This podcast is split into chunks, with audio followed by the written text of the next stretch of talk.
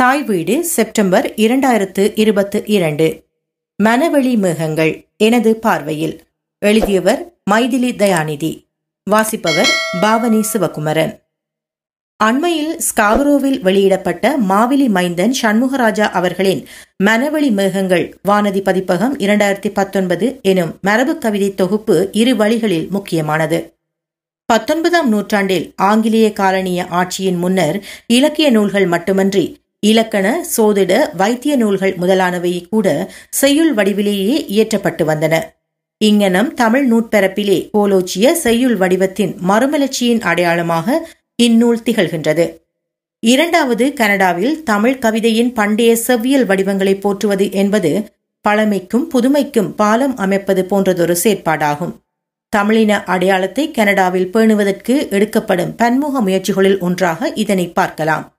சமகால இலக்கியமானது பழந்தமிழ் இலக்கியத்தின் தொடர்ச்சியே என்ற எண்ணத்தை இத்தகைய மரபு கவிதை நூல்கள் விதைக்கின்றன.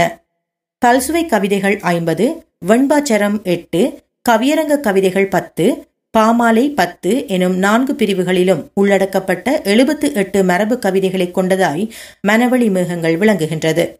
அதன் பாடுபொருள் பல்வகையானது.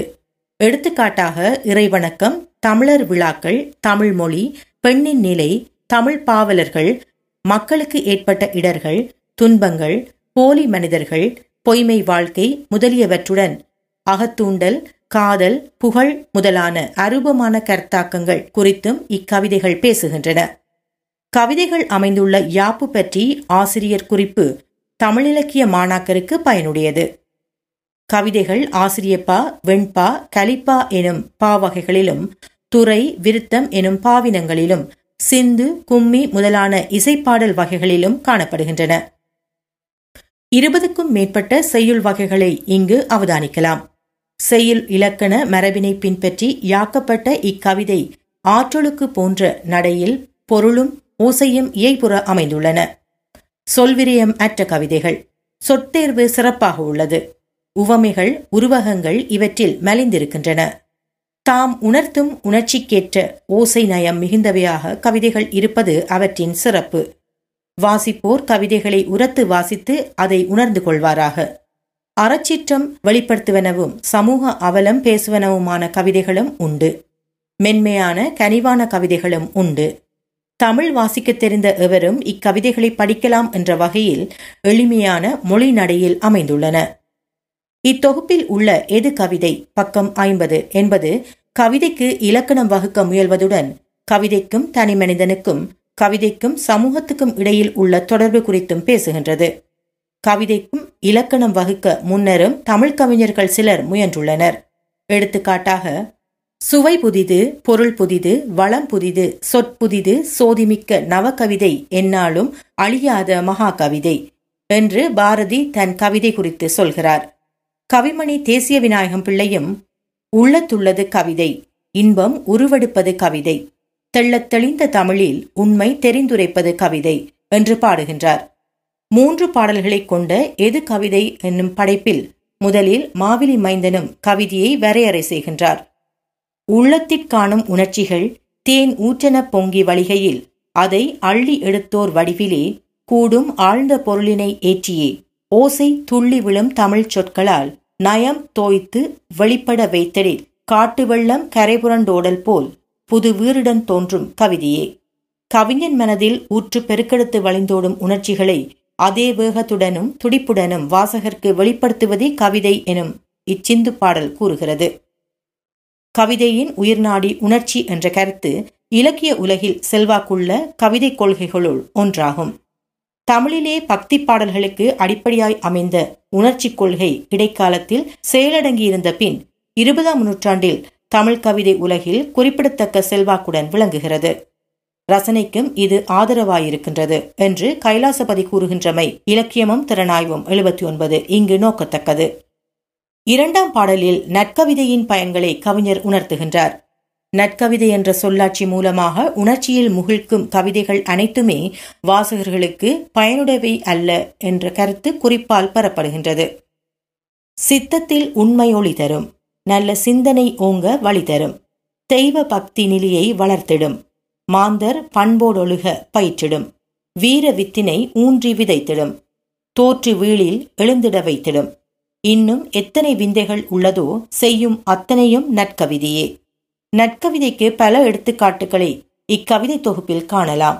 அவற்றுள் வியநிலை சிந்தில் அமைந்த உன்னுள் விழுந்த பொறி பக்கம் ஐம்பத்தி எட்டு அறுசீர் விருத்த கவிதையான குடும்பம் பக்கம் ஐம்பத்தி ஒன்பது எண்சீர் விருத்தத்தில் அமைந்த போராட்டம் பக்கம் அறுபத்து மூன்று என்பன குறிப்பிடத்தக்கவை.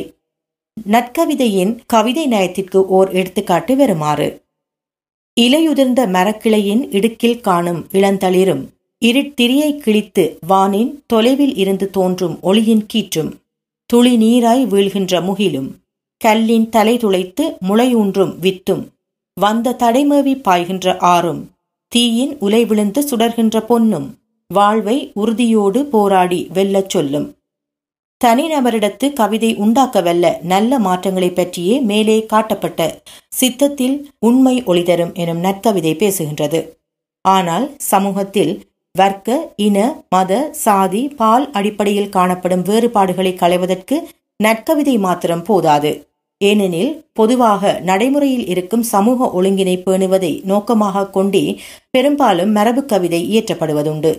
அத்தகையதொரு தன்மை மறுதளிக்கப்பட வேண்டியது என்றும் சமூகத்தில் அடிப்படை மாற்றங்களை வலியுறுத்த வல்ல கவிதை தேவை என்றும் மனம் கொண்ட கவிஞர் அத்தகைய கவிதையை புரட்சி கவிதை என்று அழைக்கிறார் ஆண்டான் அடிமை நிலையினை பெண் ஆணென்ற பேத விதிகளை கால் பூண்ட அடிமை விலங்கினை கையில் போட்ட பழமை தலைகளை வழிதாண்ட முடியா தடைகளை குலத்தாழ்வினை போற்றும் கொடுமையை எல்லாம் கூண்டோடு உடைத்திடும் வல்லமை என்றும் கொள்ளும் புரட்சி கவிதையே.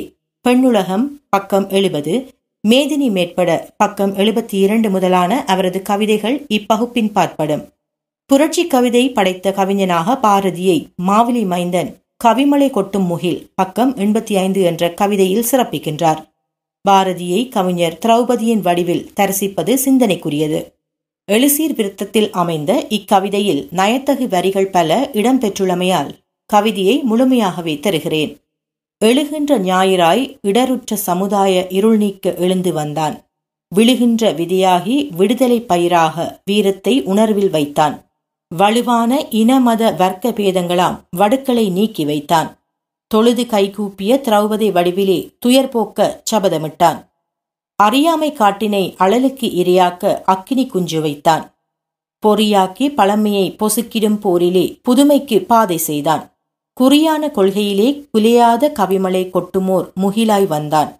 நெறிதந்த மாகவிஞன் நினைவாக அவன் பாடல் நிலையாகும் உலகில் நின்றே.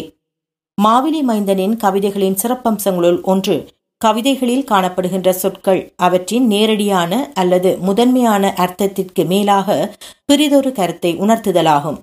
ஒரு சொல்லின் முதன்மையான அர்த்தம் டினோட்டேட்டிவ் மீனிங் எனப்படும். அச்சொல்லுடன் தொடர்பு படுத்தக்கூடிய கருத்துக்கள் கொனோட்டேட்டிவ் மீனிங் என்று அழைக்கப்படும்.